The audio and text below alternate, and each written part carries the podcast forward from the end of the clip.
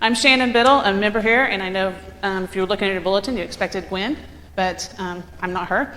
So um, Gwen, Gwen is with Fred as he's recovering in, uh, in the hospital, and so we want to continue to send our prayers and our love to them and uh, hope for a speedy recovery so that we can have them back in the sanctuary with us very soon and we can all catch up on those Fred hugs that, that we all love so much. So, so lots of love and prayers going out to, to them today, this morning. So, as we start our worship, St. Paul's Methodist Church acknowledges that the land on which we meet is, was, and always be native land.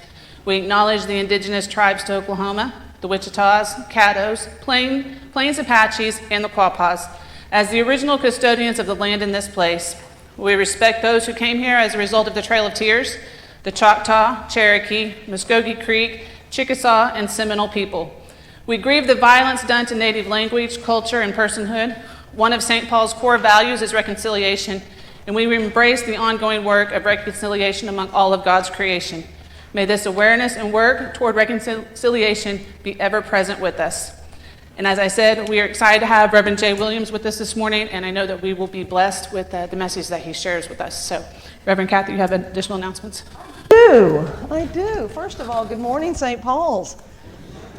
what a joy to be with you on this Sunday. And I want to say thank you to all of you who joined us in the parade. And I want to thank those of you who stayed home and supported us because I would much rather you be home instead of out in this heat so that I'm not making a hospital visit today. So I appreciate those of you who wanted to be with us but, but couldn't. Uh, I am honored to reiterate what Shannon said that we have Reverend Jay Williams as our guest preacher today. Jay has been in ministry for five years. He is a recent graduate of Oklahoma City University, where he majored in religious studies, and he is now a Master's of Divinity uh, candidate and Carpenter Fellow at Vanderbilt Divinity School. Jay has definitely dedicated his entire life to serving. He is the adoptive parents of his two nephews, Anthony and Andre. He is a voice for centering LGBTQ plus equality in faith that too often abandons our LGBTQ people. And he is an advocate for racial justice in the community that too often fails to uplift people of color. Jay has been recognized by the Oklahoma Department of Mental Health as a rising star, in addition to other acclamations for his advocacy in both queer and black community. Many of you were here when he preached a few years ago at our Resist Harm service, and I am so thankful that Jay is following his call to serve God and to serve in the United Methodist Church. And Jay, this congregation is going to do all in our power to make sure that doors are wide open for you to go through. So, will you all help me welcome him today?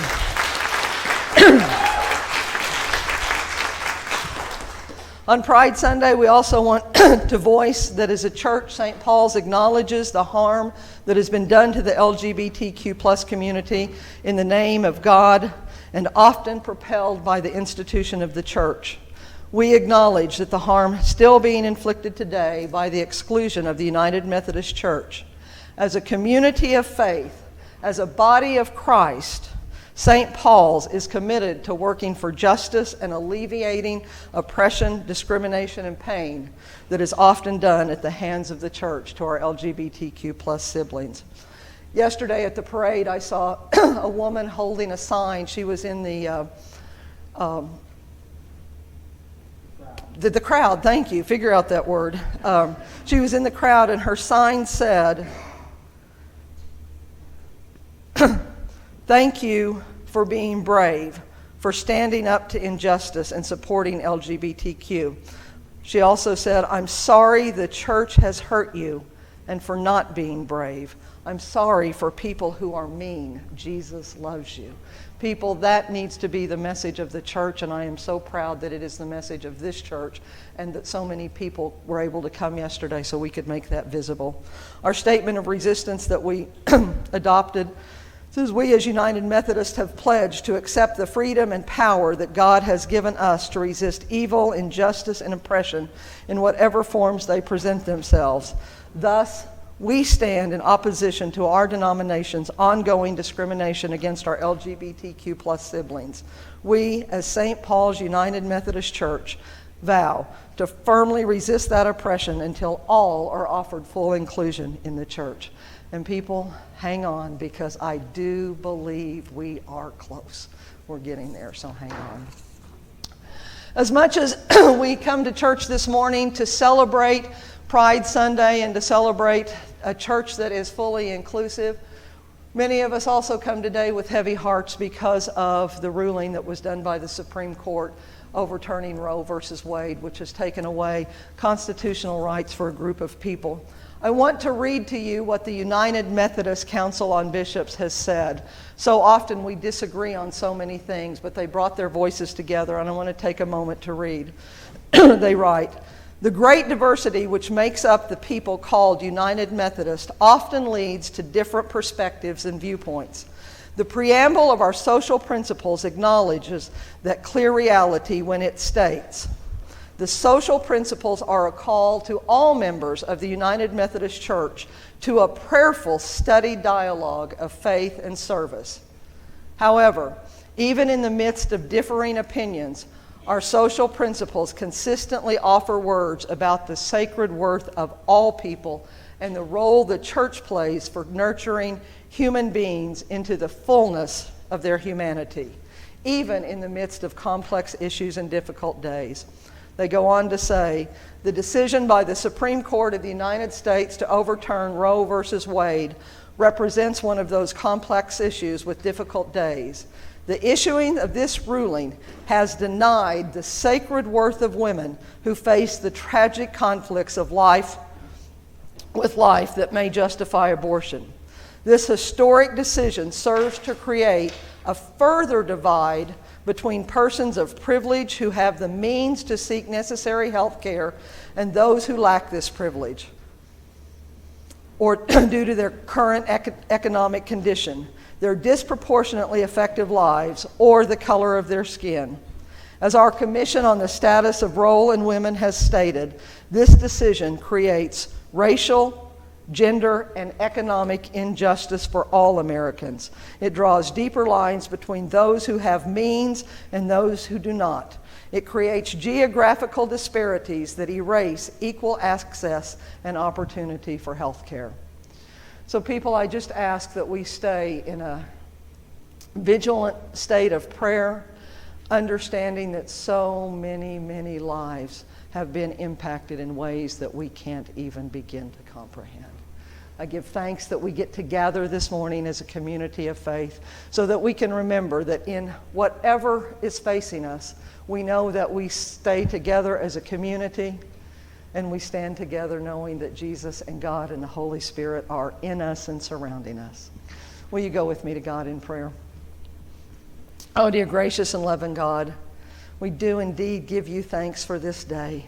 God, we give you thanks that you called us here to this place, whether it be this place in the sanctuary or whether it be through our online worship. But God, you have called us. And so we ask, gracious God, that you open our hearts to you. Remove the distractions so that we can feel the presence of you that is definitely surrounding us. Be with Jay as he speaks the word that you have put on his heart to us later in the service. And just open all of our hearts, God. We give this time to you. Amen.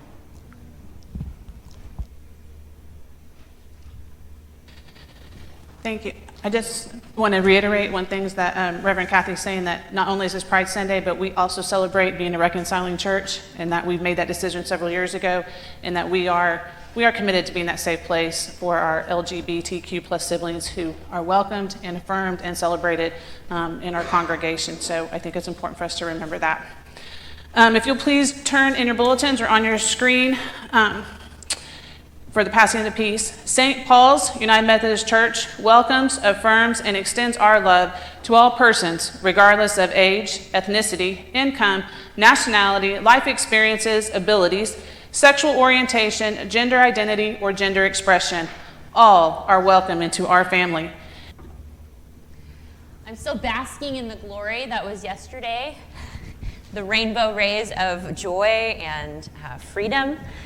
Um, it was my first time to actually go to a pride parade, and I wanted to comment on. Um, this morning we were talking in our young adult Bible study about how all of us are made in the image of God and that that image is best represented in the vast diversity and uniqueness of humanity. And as I was walking yesterday in that parade and looking out at this colorful, beautiful, diverse crowd, I thought, this is, this is a liminal place. This is where heaven and earth are intersecting, and we're glimpsing the kingdom. Truly glimpsing the kingdom. And God's intention for this world. And that, in and of itself, was a prayer answered. Um, and so I wanted to share that with you because it has really nurtured my spirit and given me hope for a world that is too often heartbreaking. And um, anyway, but let us join our hearts as one in all our diversity and all of our uniqueness and go to God in prayer. Holy One, today we celebrate pride, the gift of living into the fullness of who you are and who you have created us to be. Bless all who celebrate this weekend with joy in the knowledge that they belong and that they are beloved children of God. We come with gratitude, Holy Mystery, for all the ways that you are known to us and for all the ways that you confound our comprehension. We give thanks to you, gender bending God, who is both mother and father, and still between and beyond all our categories of understanding.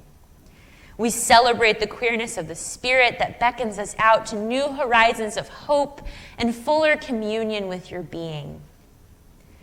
As we celebrate, keep within us the memory that pride is also protest, a prophetic witness to the struggle of lesbian, gay, bisexual, trans, queer, intersex, asexual, and every non conforming ancestor who has gone before us. We remember today that joy and love and dancing are courageous acts of sacred resistance a testament to the goodness of your creation, a celebration of triumph over the forces of dehumanization and shame. With gratitude, we call to mind the faces of all the holy trailblazers in our own lives and in our larger story who have fought and suffered much, who modeled wisdom and compassion to show us how wide and inclusive love's welcome is. We hold these people in our hearts. Bless and keep also the saints among us now, all of you. Those still using their gifts to speak out in a myriad of ways and showing us the continuing revelation of God's beloved kingdom. This morning, we remember especially those who are living authentic, for whom living authentically has meant loss and grief. We remember those struggling to come out to themselves or their loved ones. We remember those who have been cast aside by family and friends, those abused and silenced, and all lives cut short by shame, stigma, and prejudice. We pray for their continued strength and courage to live wholeheartedly into the people you so lovingly, intentionally created. Lead them to communities where they may be affirmed and receive holy healing through your loving presence. We remember also, oh God, those who have been hurt by the church or by individual Christians. We repent of the harm being done and that has been done to our LGBTQ siblings and ask that you would convict us to challenge this evil and cast it out in whatever form it takes, for it has no place in your church or in this world. Push us to advocate for a fully inclusive church, to use our voices to speak for those who have been misunderstood, silenced, rejected, and marginalized. We pray for an end to hatred and violence against lesbian, gay, bisexual, transgender, queer, intersex people in every nation Bring strength and comfort to the LGBTQ people who experience violence, poverty, job loss, homelessness, and other forms of discrimination because of who they love and who they are. we pray you will strengthen our commitment to create sanctuary and deep welcome for those who have been marginalized. May our worship increase our awareness of grace that we might give and receive it more freely with one another and all those we encounter. And may our worship reveal the work that is ours to do. We offer this prayer with Jesus, our sibling and our friend, who taught us to pray with one voice, saying, Our Father, who art in heaven, hallowed be thy name. Thy kingdom come, thy will be done, on earth as it is in heaven. Give us this day our daily bread, and forgive us our trespasses, as we forgive those who trespass against us. And lead us not into temptation, but deliver us from evil. For thine is the kingdom, and the power, and the glory forever. Amen. Good morning. Please rise in body or in spirit for the reading of the gospel. Our scripture reading comes from Luke chapter 4, verses 16 through 20. Hear these words. When he came to Nazareth, where he had been brought up, he went to the synagogue on the Sabbath day, as was his custom. He stood up to read, and the scroll of the prophet Isaiah was given to him. He unrolled the scroll and found the place where it was written The Spirit of the Lord is upon me, because he has anointed me to bring good news to the poor. He has sent me to proclaim release to the captives and recovery of sight to the blind, to set free those who are oppressed, and to proclaim this is the Lord's favor. And he rolled up the scroll gave it back to the attendant, and sat down. The eyes of the synagogue were fixed on him. Then he began to say to them, Today, this scripture has been fulfilled in your hearing. This is the inspired word of God for the people of God. Thanks, Thanks be to God. You may be seated. As I was sitting down with uh, Kathy at the, at the children's um, moment, reflecting on how old I was four years ago, I was 21, young, a new parent at the time, just got my nephews that I adopted. Uh, and then sitting down and standing up, uh, I remember our conversation with Emily yesterday how parenting takes a toll on you. So getting up, I kind of felt that in my back a little bit. But it's good to be here with you all, and I ask you join me in prayer.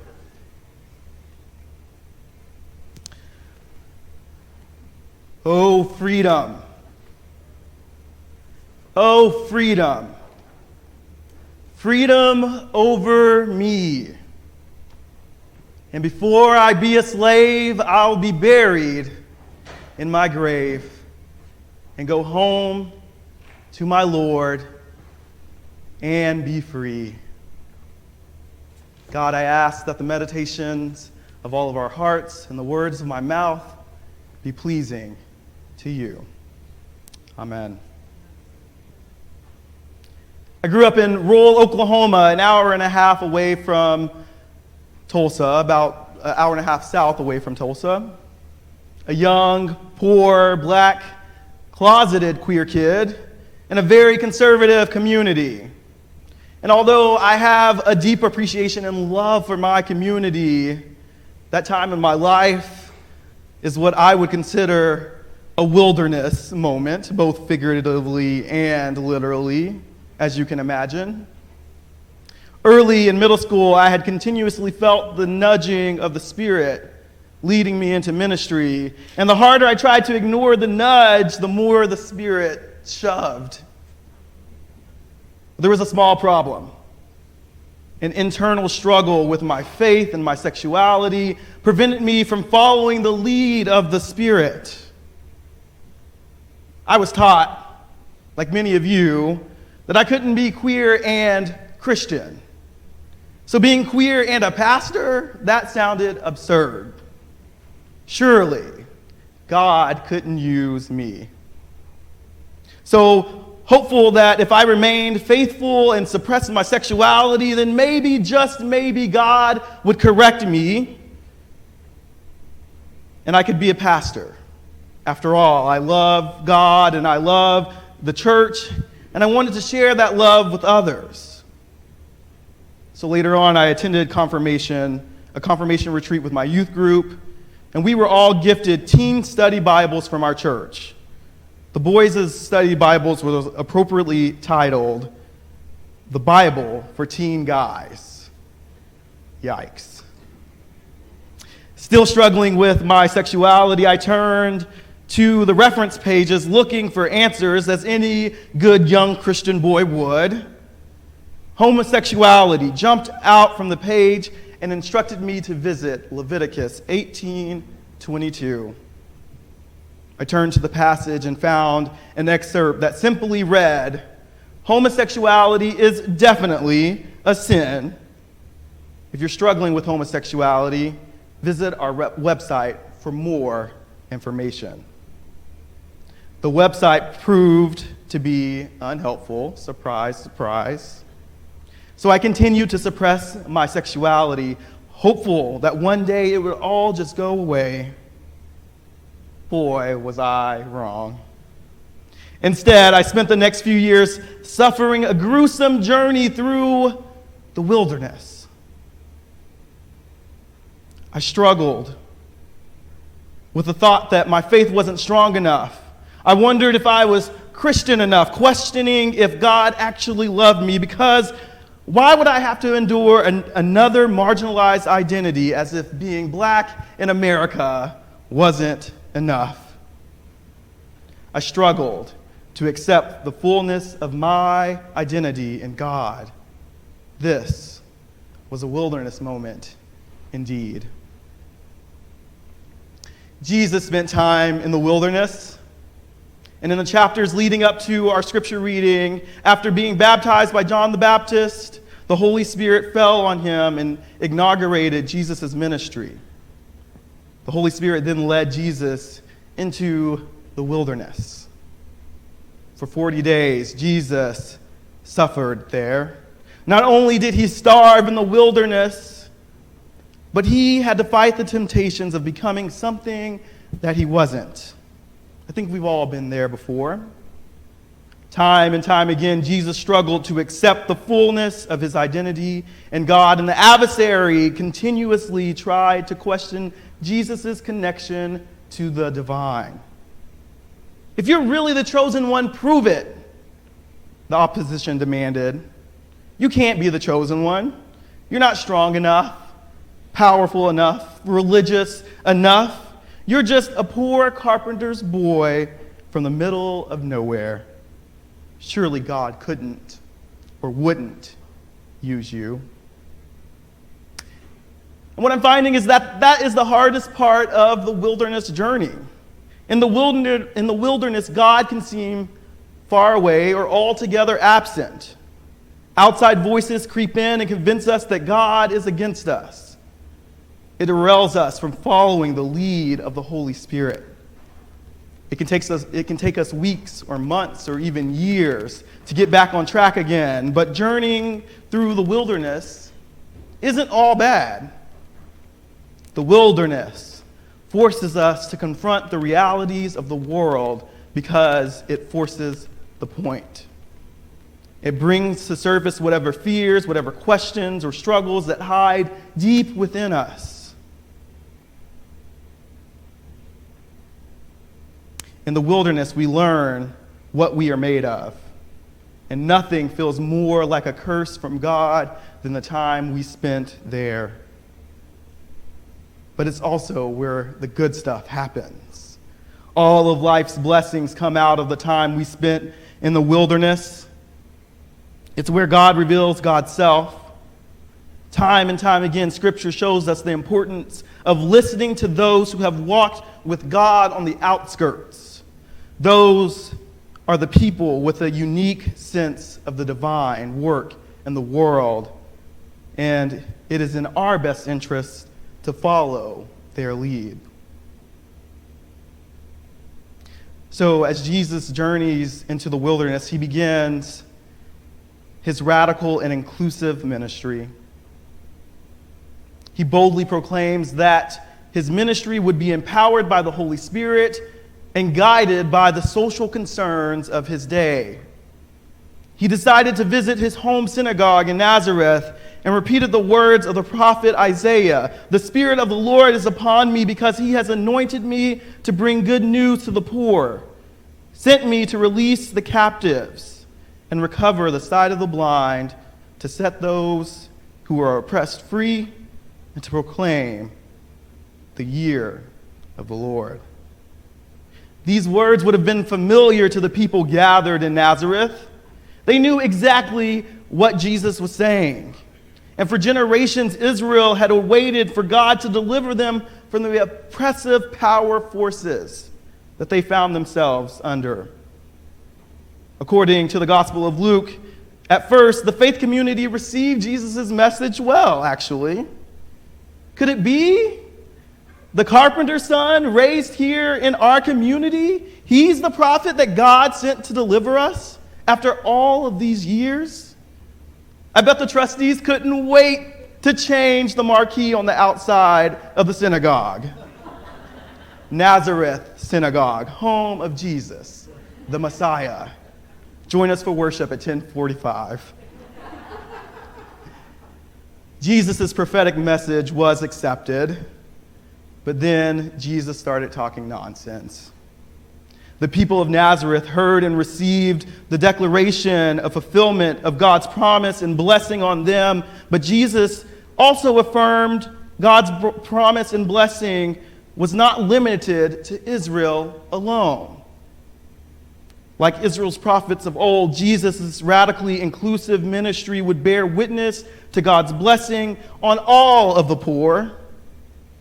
He came to bring freedom to all of the oppressed, not just the few elect, not just those of a particular race, not just those living a heterosexual lifestyle.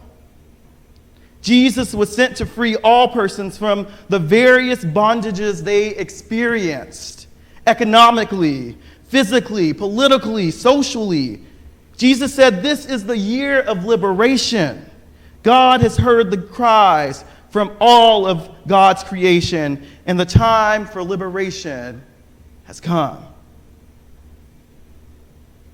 Unfortunately, we know far too well that prophetic messages are rarely ever accepted by faith communities. Jesus' message upsetted the religious folk who helped raise him, who helped nurture him. The people that Jesus inherited his faith from rejected his ministry and kicked him out of the temple. Yet, empowered by the Holy Spirit, Jesus brushed off his backside and continued the work. I became overly involved in the local church at a young age. Leaders of the church saw something within me that I could not recognize for myself. They affirmed my call.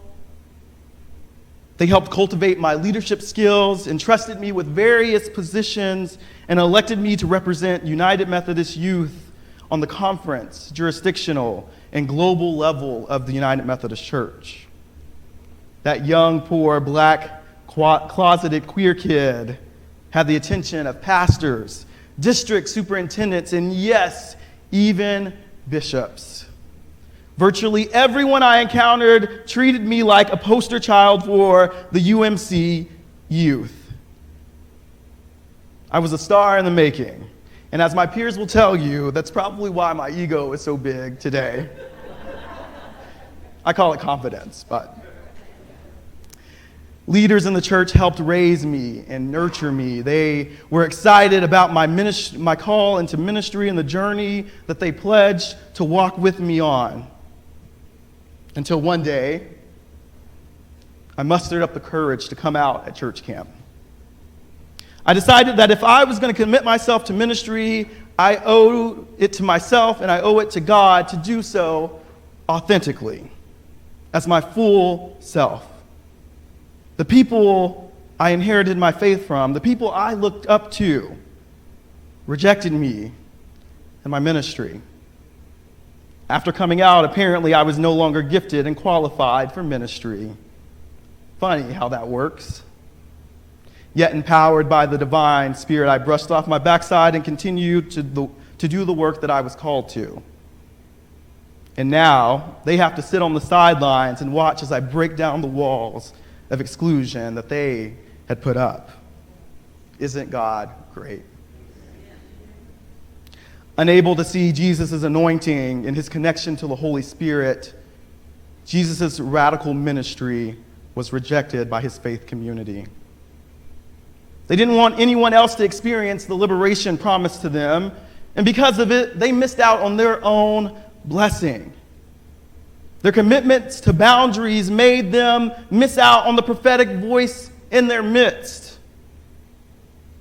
There's a lesson in there for us today.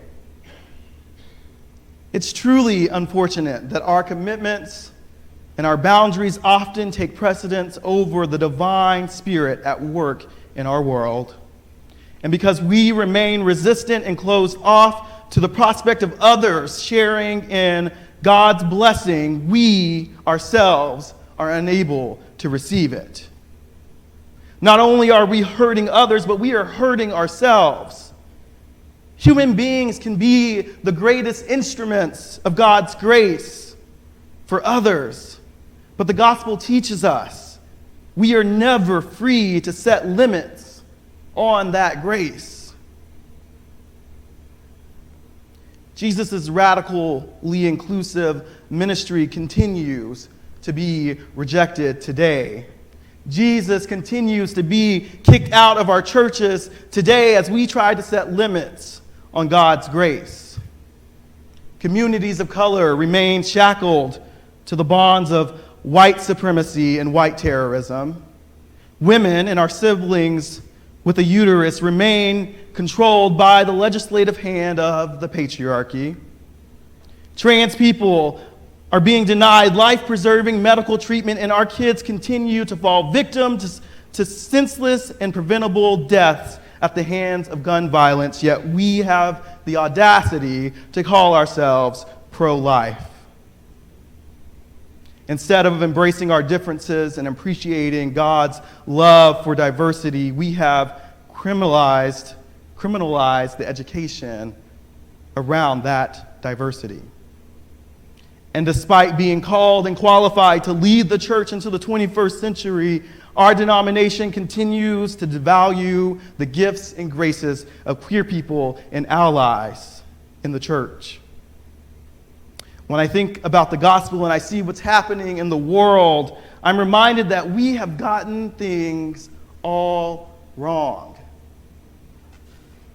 Sometimes I ask myself if I have been reading the same Bible as others. Our faith teaches us that Jesus came to die, which is true, but I think we get too caught up in that death. We forget about Jesus' life.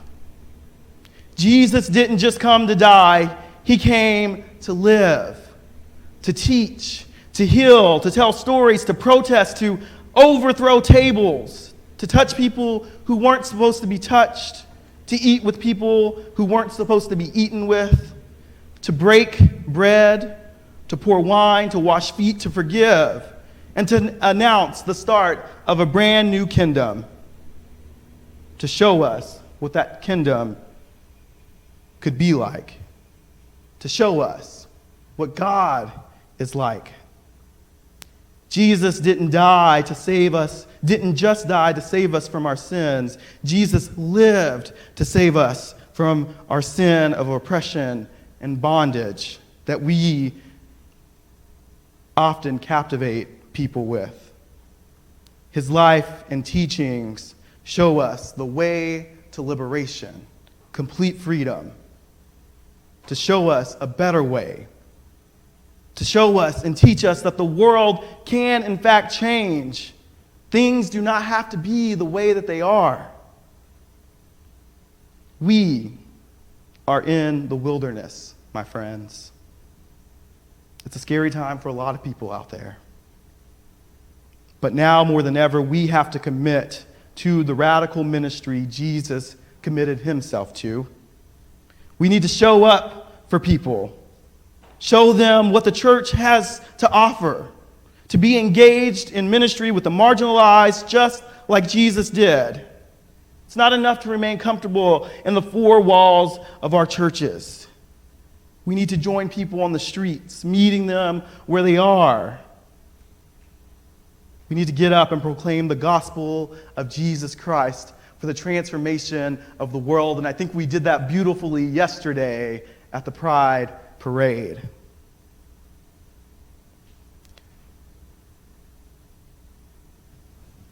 The question is, friends, how much more might God be able to do with us if we were ready to transcend the boundaries of community and the limits of love that we have erected? Are we willing to allow God to use us to bring heaven on earth, to further the kingdom, to set the oppressed free, and share the liberating love of God with everyone that we encounter? Can we do that? With the help of the Holy Spirit, anything is possible. Amen. And God will delight when we are creators of justice, of joy, compassion, and peace. Yes, God will delight when we are creators of justice, justice and joy. My favorite all time prophetic voice is Cornel West, who says, Justice is what love looks like in public. So I invite you to join the work of the Holy Spirit, engaging and loving in public, bringing peace and joy to a world that so desperately needs it. In the name of the Creator, the Redeemer, and Sustainer. Amen. Amen.